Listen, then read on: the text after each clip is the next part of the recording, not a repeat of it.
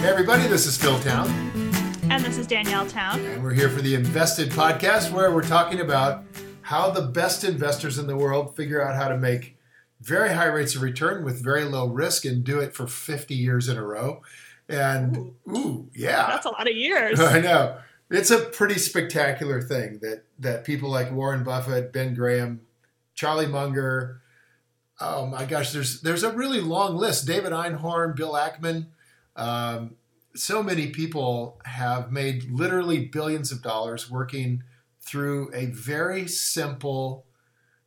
I'm not. I'm intentionally not saying easy. Yeah, that's good. but very simple set of rules that we we talk about on this podcast.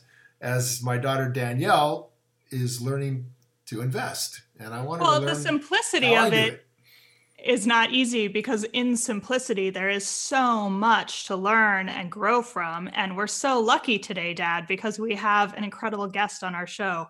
I feel incredibly honored to have dawa tarchin phillips here who's with us to talk about mindfulness and business and entrepreneurship and maybe even a little bit of investing. And so, dawa it's great to see you. Welcome, welcome to the podcast dawa. hi danielle. Hi phil. Good to be here Good to see Good you. Good to see you. So I'm just going to read your bio off because I want everybody to know about everything you're doing. So Dawa Tarchin Phillips is the founder and CEO of Empowerment Holdings. He's the co-founder of the Mindful Leadership Online Training Conference, which is the world's largest online training conference for mindful leaders. He's a mindfulness and meditation expert, author, entrepreneur, spiritual teacher, researcher, and educator. He's also the acting president of the International Mindfulness Teachers Association, the world's first global professional organization for mindfulness teaching professionals, and the founder of the Mindful Leadership Tribe, an online community of mindful leaders. He completed two three year meditation retreats and teaches mindfulness and meditation, awakened business, and mindful leadership around the world. He's also a member of the prestigious Transformational Leadership Council, Dad, you're a member of that too. Amazing. What a coincidence that we're here at the same place. and the Association of Transformational Leaders. And he's just a leading voice in the global mindfulness movement, which is why we're so thrilled to have him on the podcast today. His work has been featured in the New York Times, the Huffington Post, Men's Fitness, Forbes, and Fast Company. And he lives with his family in Santa Barbara. So and he's welcome. a really good friend of ours, and I yes. love him. Hi, uh, I love you too. Good to we, be here. We are honored uh, that you're here, and I'm I'm really thrilled that we can talk about this concept of mindfulness in the context of investing. Um, it's it's interesting. It's not something that Buffett and Munger. Um, so we we consider these guys like the grandfathers of this sort of investing strategy. Um, yes. They don't really talk about it, but they act it. They do it and so it's really interesting, I think, that we're going to dive into this on this podcast. It's one of the things that Danielle brought into my practice of investing is just the idea of it being a practice. It never really, I never really thought about it like that. So yeah, mindfulness it was so obvious that it had to be something that you work at a little bit and just practice and you're never going to truly master but hopefully grow in that skill and in that practice going forward. So what i want to know dawa just from talking to you outside of the podcast is how you went from being you know in a retreat environment essentially a buddhist monk and you came out and went into the business world. How did that happen uh, that's a great question. The reason for that, I think, is a red thread that has always been part of my life, which is uh, service. Um, I am here to uh, contribute something to the world. And at some point in my life, it became clear that in order to do that well, I needed to train my mind properly. I really needed to understand who I am, where I come from, and where I'm going. Uh, because when you're in a position of leadership and you have such influence, as you know we do as as people who are uh, in leadership positions we need to know ourselves and we need to know where we're taking people and why we're taking them there. And so i needed time to clarify that for myself. Uh, and once i once i did clarify that i looked at what really are the most meaningful and highly leveraged tools for for myself in order to benefit the world. And i identified that we live in a time where business is really the most influential and powerful force in the world that needs to be harnessed for good. if we were to really use this time uh, to, I guess, steer humanity in a meaningful direction. Um, I love entrepreneurship. I come from a family of entrepreneurship. My grandfather was the most, you can say, inspiration, inspi- inspiring entrepreneur in my life. When I was little, he always mm-hmm. encouraged me to take risks, and he did well for himself. But he also he was the one that would tap me on my shoulder and say, "Well done, boy." When my mother had uh, worries in her eyes because I had taken some risk that uh, scared her, you know, and he would say, that's my boy right so we need a champion like that in our life and in my life this was my grandfather who was an entrepreneur so that that has run in the family um, but it's now really the i guess the the understanding that in, in modern Western society, which is where I live in the United States and also where a lot of our clients live, and even uh, the, the society that is uh, developed around the world as the modern global society, I think business or entrepreneurship and family provide particular vehicles for people to grow up and mm-hmm. to take responsibility and to learn about life and to learn about themselves. And in my in my understanding, that is the essence of spirituality: is to really live an, an authentic, responsible, contributing life. And so doing that in business and in family is very suitable. People really are able to um, develop authentically, which sometimes, you know, if people remove themselves from society for too long, it can even become distorted and it can lose some of the authenticity. Yeah, you can. I mean, I also spent some time in a monastery in high school, actually, and felt a lot of those same feelings of like what is the authenticness that i'm trying to get at for myself without losing it being here if that makes sense.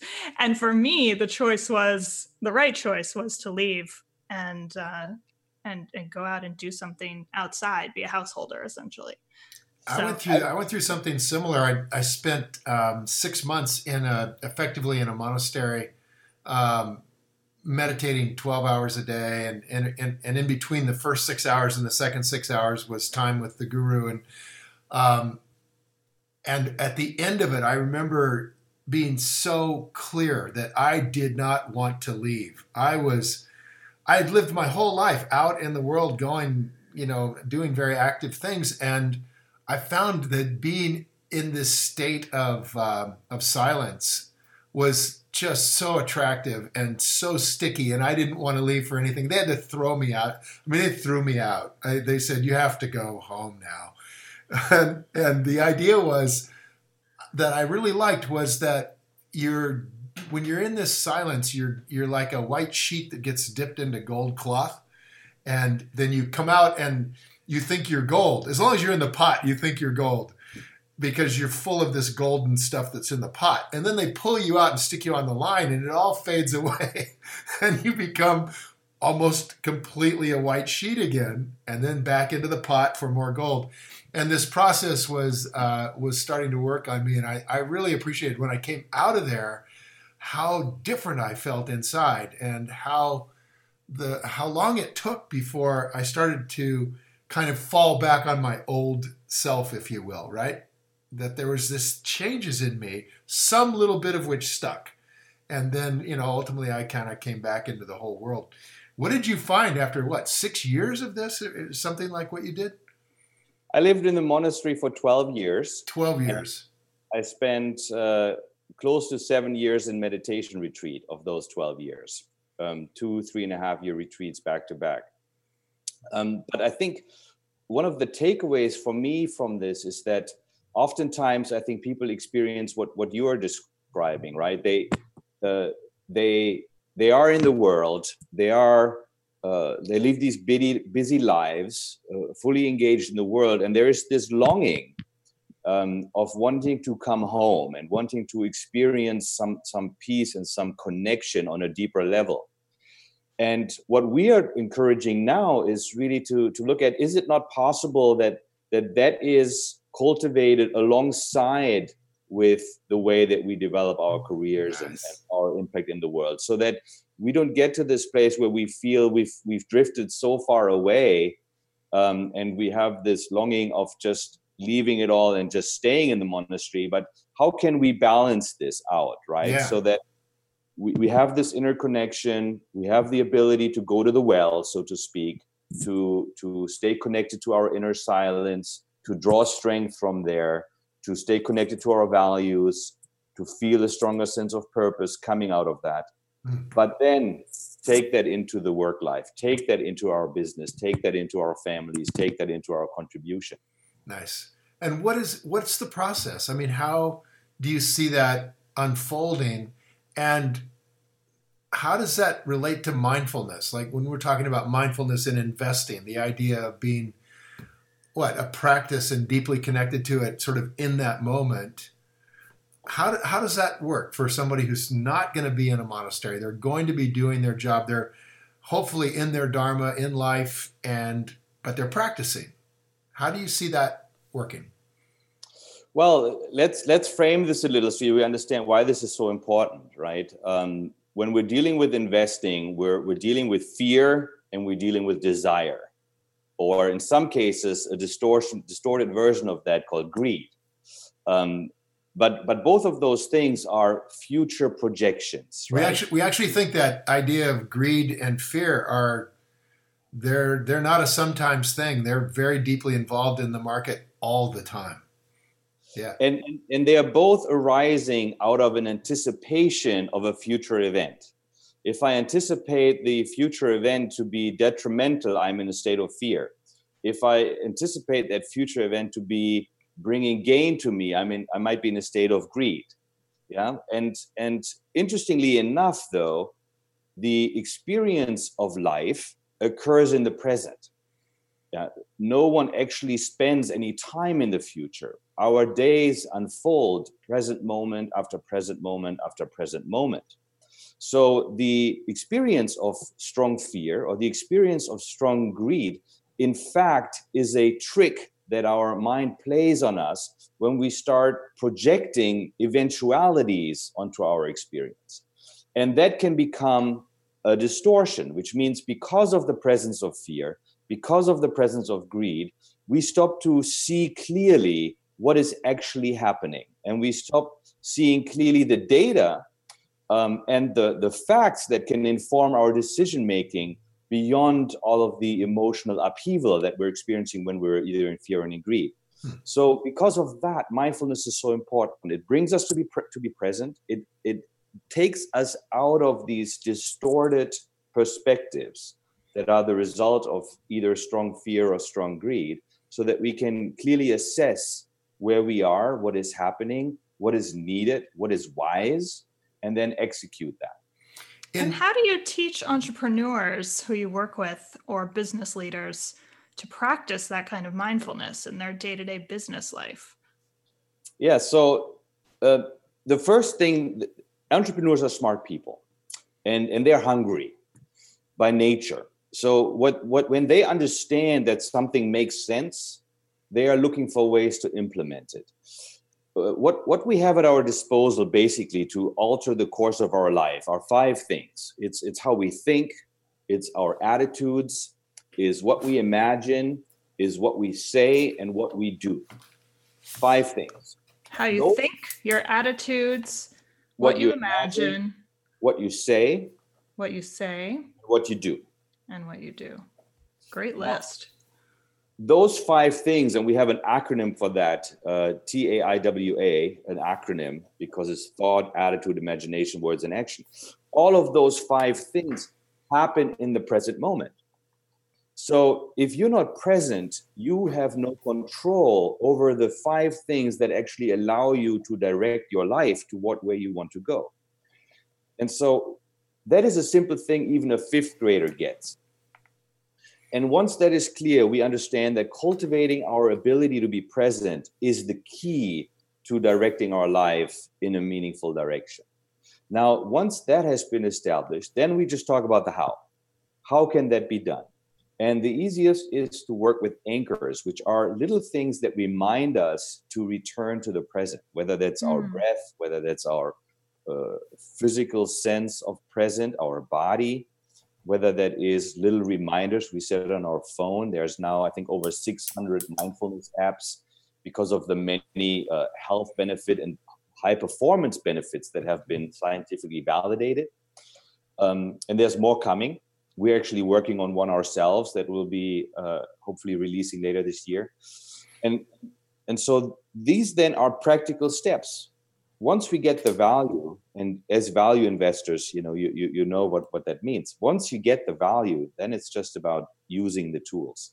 And like i said that builds on choosing anchors things that remind us that what we're looking for and our tools to get it all lie in the present moment. So danielle can you can you kind of like in in our book invested you start out loaded with fear about investing. How, how do you relate that to what Dawa is saying right now? How do I relate fear to what Dawa is saying right now? I mean, I think he's exactly right. It's entirely divorced from the present moment. It's about looking forward. It's about seeing something that's negative that's going to happen to you in the future and guessing that there's a very strong probability of that happening. And then the feelings that, that creates in the present moment. So I have actually used some of those systems that you talk about, anchors, without even really realizing it, to stay present and stay mindful, for lack of a better term. Uh, and in doing so, I've experienced that it removes some of that fear. It, it takes me back to the present and it releases me from that worry about what's going to happen in the future. But let me ask you. Well, go ahead, John. Well, I was just thinking. You know, a lot of that fear seems justified, I guess, by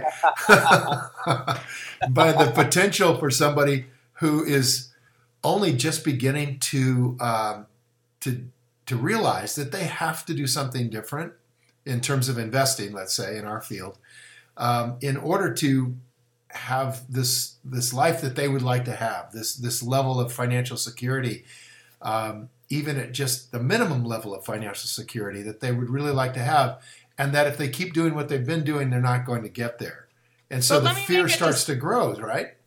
Let me make a distinction here, and you know we want Dawa to talk and not us argue about this because we have plenty of time where we can argue about this. But I think Hope, I think you're we're stimulating future discussion. yeah. Okay. Good but I think the distinction lies in yes, you're right. There is the fear that is real. Like, you know, you're out in the forest and there is a bear there, and that fear is very real and important to feel. And I think that that matters a lot in investing.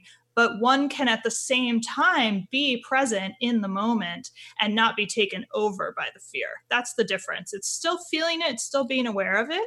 And I really firmly believe that that's a real safety valve for investors but not having it rule you, not having it be something that takes you over. So Dawa, I want to I so want to put let's this. Let's hear in what Dawa thinks. I do. I, I want to hear this, and I just want to frame it slightly, and that is that um, that if I'm investing and there's a lot of fear in the market in general, this is a time when Buffett is telling us, "Great, this is the time that you want to be an investor."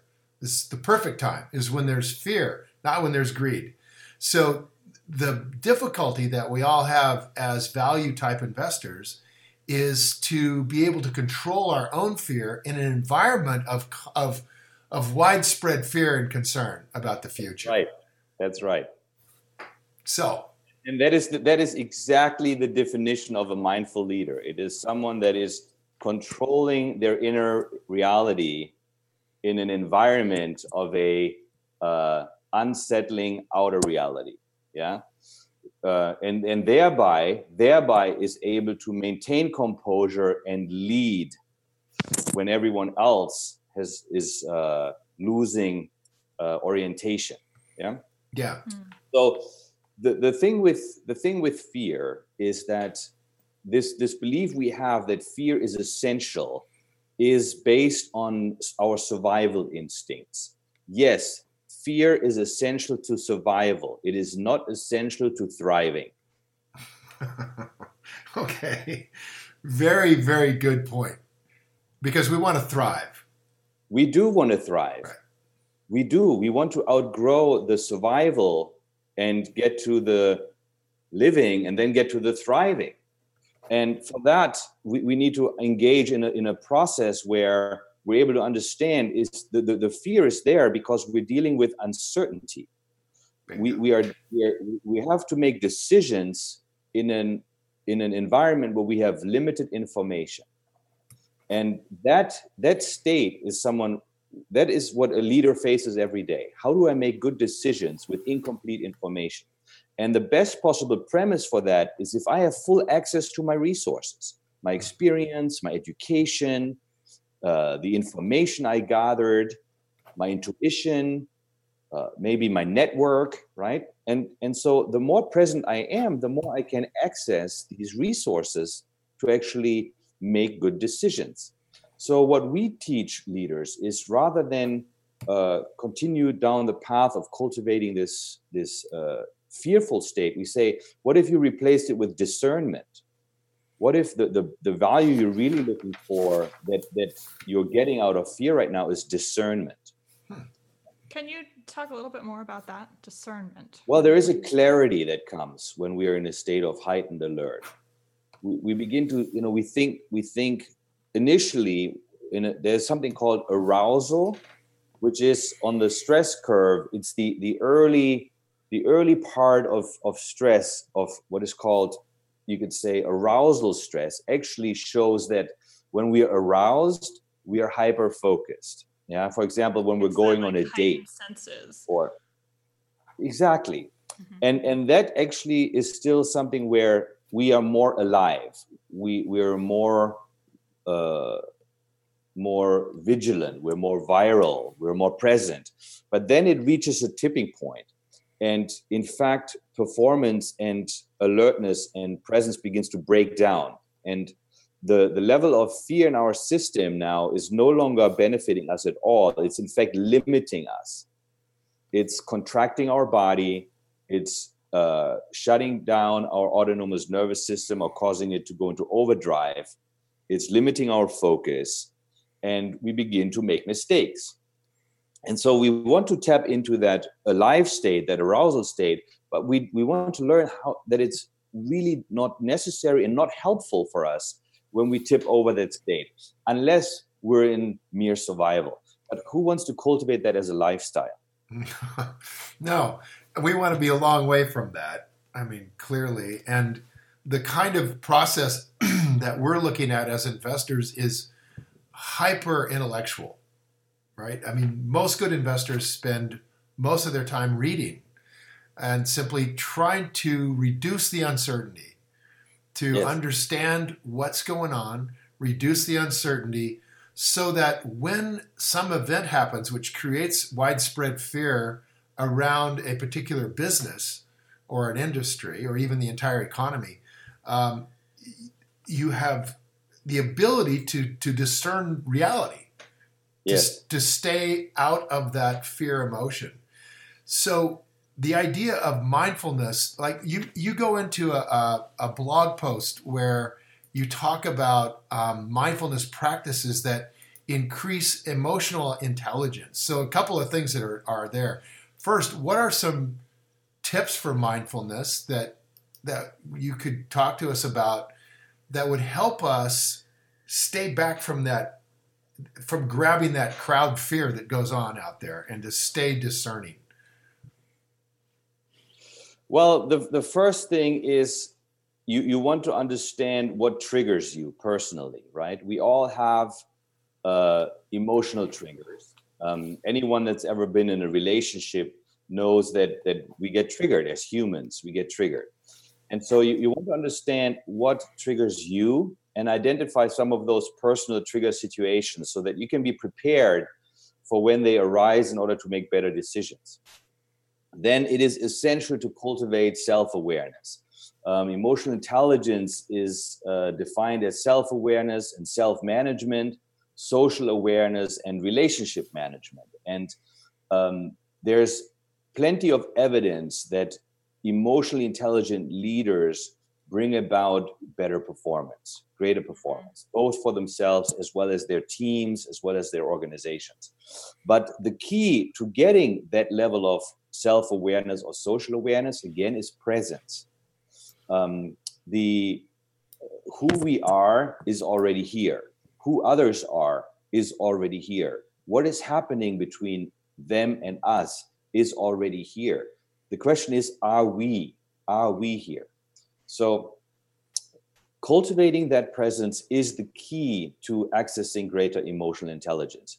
Then, if you can, see whether you can identify the emotions that you're actually experiencing. There's a, a wonderful work that's being done at Duke University, at um, Yale University on emotional intelligence. They are research centers dedicated to helping people understand how they're impacted by emotions and how these emotions show up and can be recognized early and can be effectively addressed.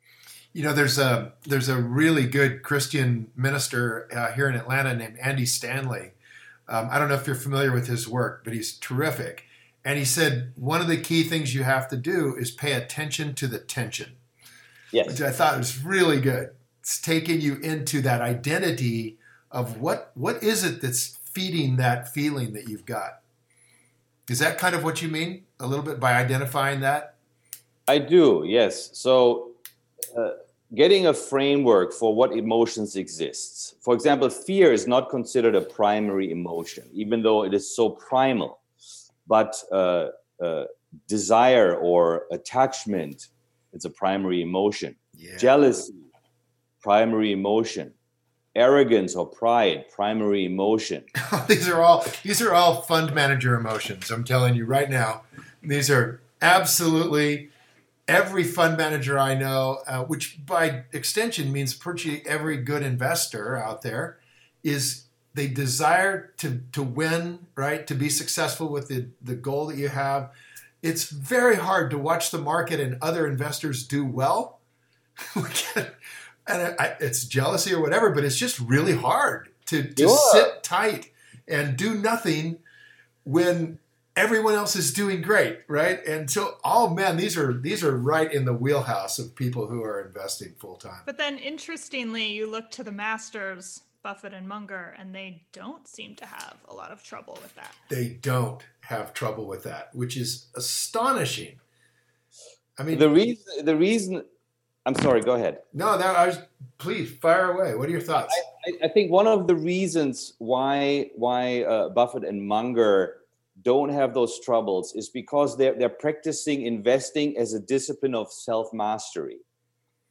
Yeah. Absolutely. The, the fact Absolutely. that they're and and so the the returns they, they're great, uh, but but they I don't think they are the ultimate goal the ultimate goal is to master the craft.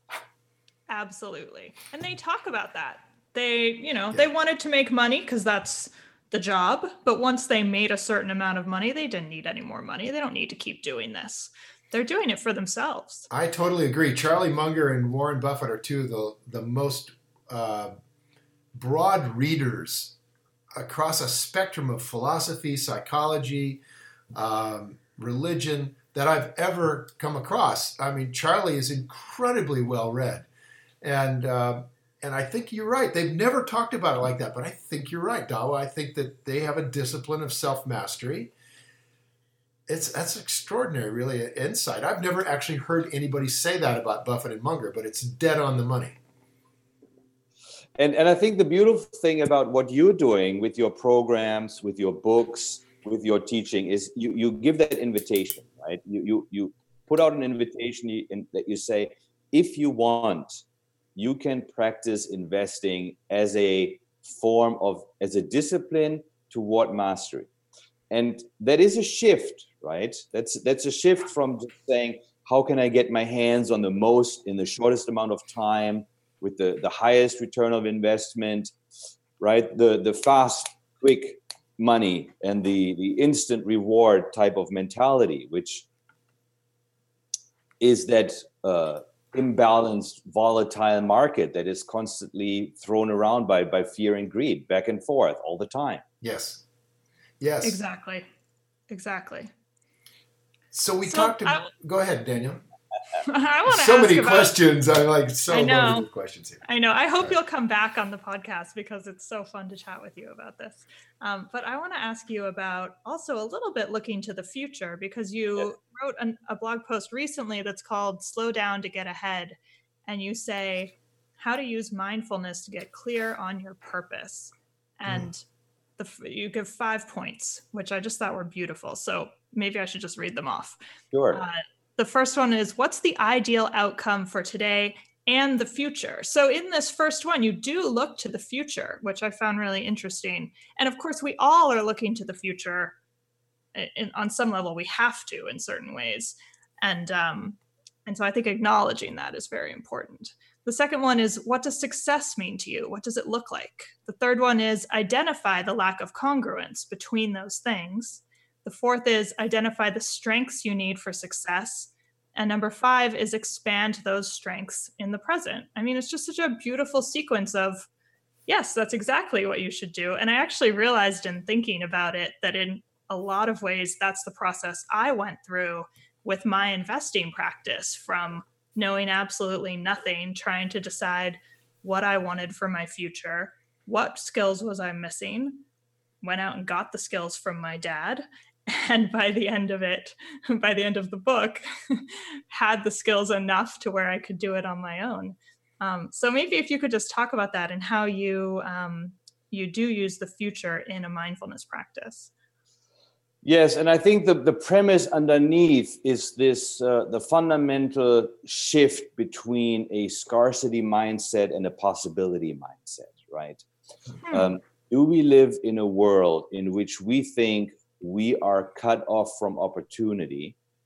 Or do we live in a world in which we acknowledge that if others can do something, there is no logical reason why I should not be able to do it? There might be perception, there might be fears, there might be limiting beliefs. But in terms of being endowed with uh, the five things I mentioned thoughts, attitude, imagination, words, and action, which is all anybody has. Um, you know, that and, and maybe uh, good pedigree. Uh, but other than that, there you are, you know, with your, your five tools 24 hours in the day. What are you going to do with it? And, and that uh, that shift in thinking, I think, is is fundamental, which is why we talk in this article about a strength-based approach because there, there's nothing required to succeed in your life that you're not already doing somewhere in a different way. For hmm. example, we talk about mindfulness, and people say, Well, I'm not a meditator, I'm not the meditating kind. Well, I said, What do you like doing? And they might say, Well, I, I, I love working on my car, I like fishing, I like uh, spending time with my kid. Um, I like uh, tasting a wonderful bottle of wine. And suddenly, there it is. You see, natural mindfulness suddenly shows up when you're enjoying something. Hmm. And you realize, I'm already mindful. But when I'm with that bottle of wine, or I'm with my kid, or I am, uh, you know, enjoying this activity I'm doing, I'm fully present. I don't. I wouldn't want to be any other place. So then the question is, what? How do we expand that strength to expand into other areas of our lives where currently we're acting purely from uh, fear or or uh, worry or greed right? So how do we how do we take that that enjoyment that enthusiasm, that calm, that present, and expand it into other areas of our lives. And, and many people don't think that their relationship with money and investing can be joyful, can be enthusiastic, can be calm, uh, but that's just conditioning. Absolutely. Yeah, I mean, it's something I confronted. I call it like present Danielle and future Danielle, where okay. present Danielle wants to like spend all my money in my bank account and go out and have a fantastic trip to Italy. And future Danielle needs to not do that and needs to keep the money in the bank account or pay off the student loans or pay the mortgage or, you know, keep it in savings so that I can invest something. Um, and I feel like it's kind of a fundamental conflict when it comes to like present mindfulness, staying in the moment, slash looking forward to be prepared for other things in the future. I'll give you another hint. So in in in our work, we actually don't say we're creating uh, the future. We're we're saying we're elevating the present. Yeah. Hmm. Because if you start acting in accordance with the life you wish to have today, which means you you are you're keeping in mind the the future Danielle, who is financially free, who is able to have a, um, uh, a, healthy relationship with money, and finance, who's able to share her wisdom maybe with her family and other women or men around the world and inspire them right? And if you, you keep that in mind you're not just creating a better future. You're already elevating each present moment hmm. and that then turns into the future you're looking for quite naturally that's so true. I'm just realizing as you're saying it, of course. That's so true. By oh. finding what I could what I could enjoy in the investing practice today, what I can enjoy in the present moment, which for me was finding wonderful companies, doing good things in the world that I wanted to support, um, putting my money where my values are. It changed the whole process for me. And that was present. It wasn't future. Yeah.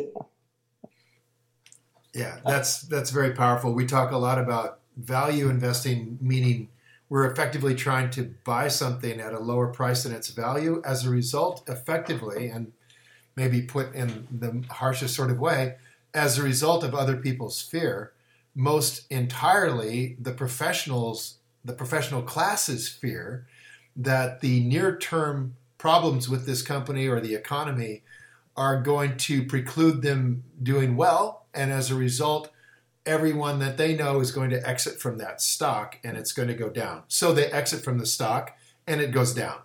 It's very self fulfilling, this fear process.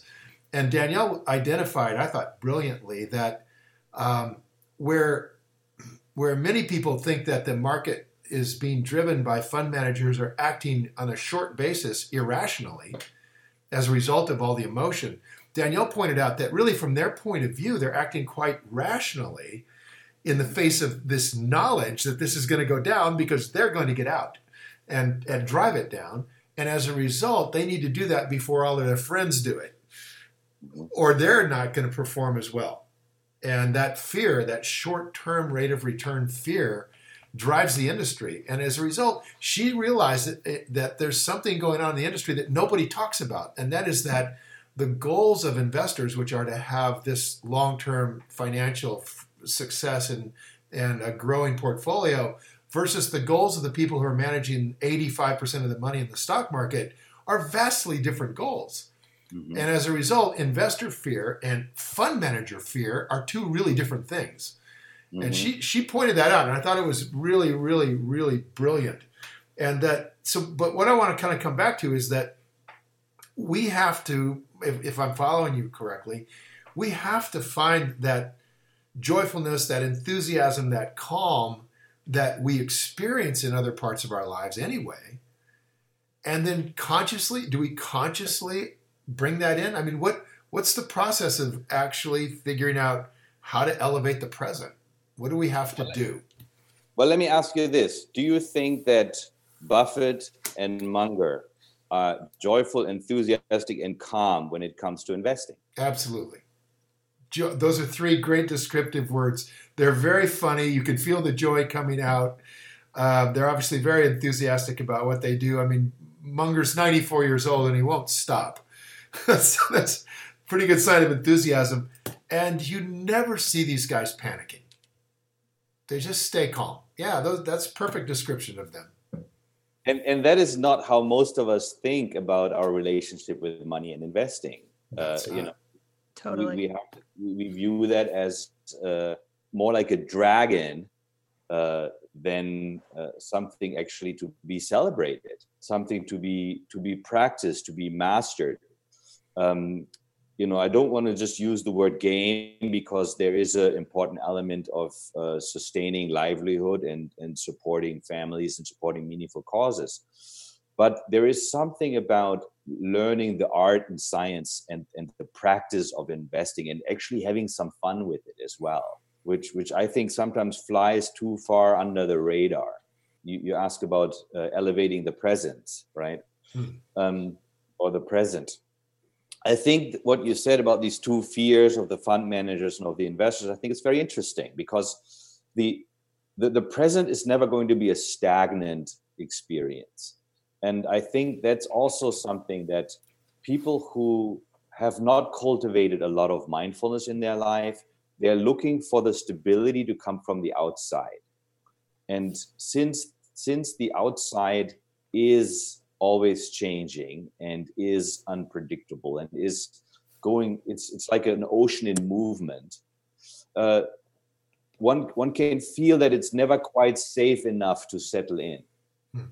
that one has to be on this constant watch and this constant alert overdrive uh, be, because there is the uncertainty and there is the unpredictability. But but when one releases that and one says, you know, I am not going to, how to say, uh, since I understand that the, the market is always changing, since I understand that it is driven by, by the ups and downs and the hopes and fears of, of humanity, can I take a different attitude toward the whole thing? Right? We were we were just we met together recently uh, at a meeting, the three of us, and um, DeWitt Jones spoke so eloquently about the lens, right? Uh, the photographer for the National Geographic, how you can, ch- when you change the lens, you begin to see a different picture. Huh? Oh and man, yeah, that right? this is this is bringing something home really powerfully. that I maybe one of the things that Buffett and Munger do is they change the lens to see the world in a different way um, Buffett sometimes puts it like this. He said, It's as if you're in a game where everyone in the bleachers is standing there watching you swing the bat at a ball, a baseball game. And they're all really excited about the possibilities to come from you swinging that bat. And they're yelling at you, swing, swing, swing, right? And Buffett said, Imagine if the game was that you didn't have to swing at all. You could simply wait. And if you change the game in that way, you would then say, okay, where exactly should the ball be? How fast should it be going before I'm going to swing? And when you know that about yourself, then you can wait for that perfect pitch and stand there all day to do that. That is so different of a paradigm from what virtually everyone in the market is doing that I'm thinking you've really put your finger on it that the lens is different. They're put on a different lens on their camera. Nobody else has that lens.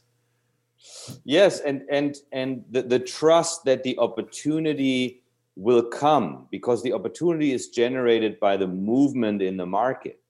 The trust that it'll come and the self-knowledge about where it where it will come when it comes. And and where it needs to be for you to hit it out of the park. That's it. That self knowledge is so important. And that self knowledge could be one of the anchor stones to being joyful, enthusiastic, calm. You know yourself and you know what you're looking for, and you're perfectly patient to wait. What do you think?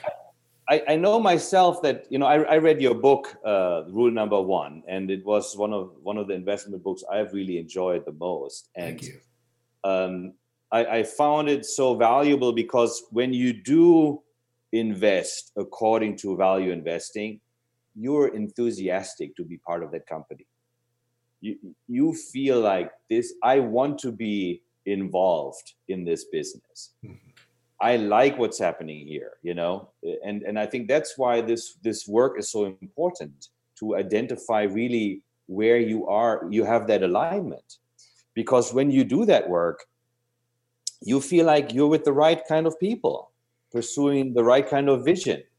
Uh, and and that's really what what it's about, right? Why why do we enjoy doing the things we do? Is we, we get to be with the people we like, working on exciting things, uh, seeing those things come to fruition in the world. And to be able to do that as an investor, I get goosebumps. I don't know about you, but totally. that is what gives us goosebumps. That's what really makes it take off. And just spending time with you is one of those things that I find to be extraordinary. Is there an opportunity for our listeners to to participate in in the things that you're teaching? How how would they go about doing that? How can they find you? Uh, sure. Yes. So they can find me online. They can follow me on LinkedIn or Twitter or Facebook. Uh, Dawa Tarchin Phillips. There are public profiles there that that uh, where I express my uh, ideas. I publish articles and develop leadership. Um, then at my website, dawatarchinphillips.com, they can reach me. And also my company's website is empowermentholdings.com. And then in regards to some of the larger activities, like the, the online conference we do once a year, uh, that conference is called the Mindful Leadership Online Training Conference. Hmm. And then the International Mindfulness Teachers Association is the imta.org they can go there. And that is a, a global association that is really meant to help distribute this kind of understanding and, and skill set that we're talking about that'll really make it possible to get out of survival mode in the 21st century and move into thriving mode in a world that is accelerated yeah? A rate of change that has accelerated. You need to retool. You need you need to develop a new skill set. And and uh, that skill set exists. That understanding is out there. It's scientifically validated. And it will make us happier and it'll make us more efficient and higher performing as well incredible. Thank you so much. We you you please come back and do this again with us. I, sure. I can tell you right now danielle we're going to have all kinds of people saying more more I'm one of them because I want to know about how to look at the people running public companies and see if they're the kind of people who I feel the goosebumps about, who I can trust with my money, who are going to take it and do great things, who are authentic, who know that intention and relationships matter. Those are the people I want to be taking care of my money and I want to talk to you about that. and that. I want to come I know just from our friendship you are deeply thoughtful and, and deeply read about building one's values and, and how you view the world and what you hold as important and and having the integrity of those values. Can we can we do this one or two more times, Dawa? Sure. I'm happy to come on. Yes. so so powerful, and we we're so thank thank you so much for for taking the time to be with us. Danielle, any last things? Thank you. Thank you. Appreciate you. I think it's time to go. And Great pleasure. See you soon. See you soon. Thanks, everybody. Bye. Hey, thanks for listening to Invested. We hope you enjoyed this episode. Head over to investedpodcast.com for our show notes and a special offer on how the podcast listeners can attend my three day transformational investing workshop for free, where we just teach the heck out of you for three straight days. We don't sell anything and we get you a scholarship to come to it for free. So come on over there and take a look at that. And by the way, as our lawyers want me to say, everything discussed on this podcast is either my opinion or Danielle's opinion, my opinion's right, and is not to be taken as investing advice because I am not your investment advisor, nor have I considered your personal situation as your fiduciary. So this podcast is just for your entertainment and education only, and I hope you enjoyed it. So until next time, time to go play.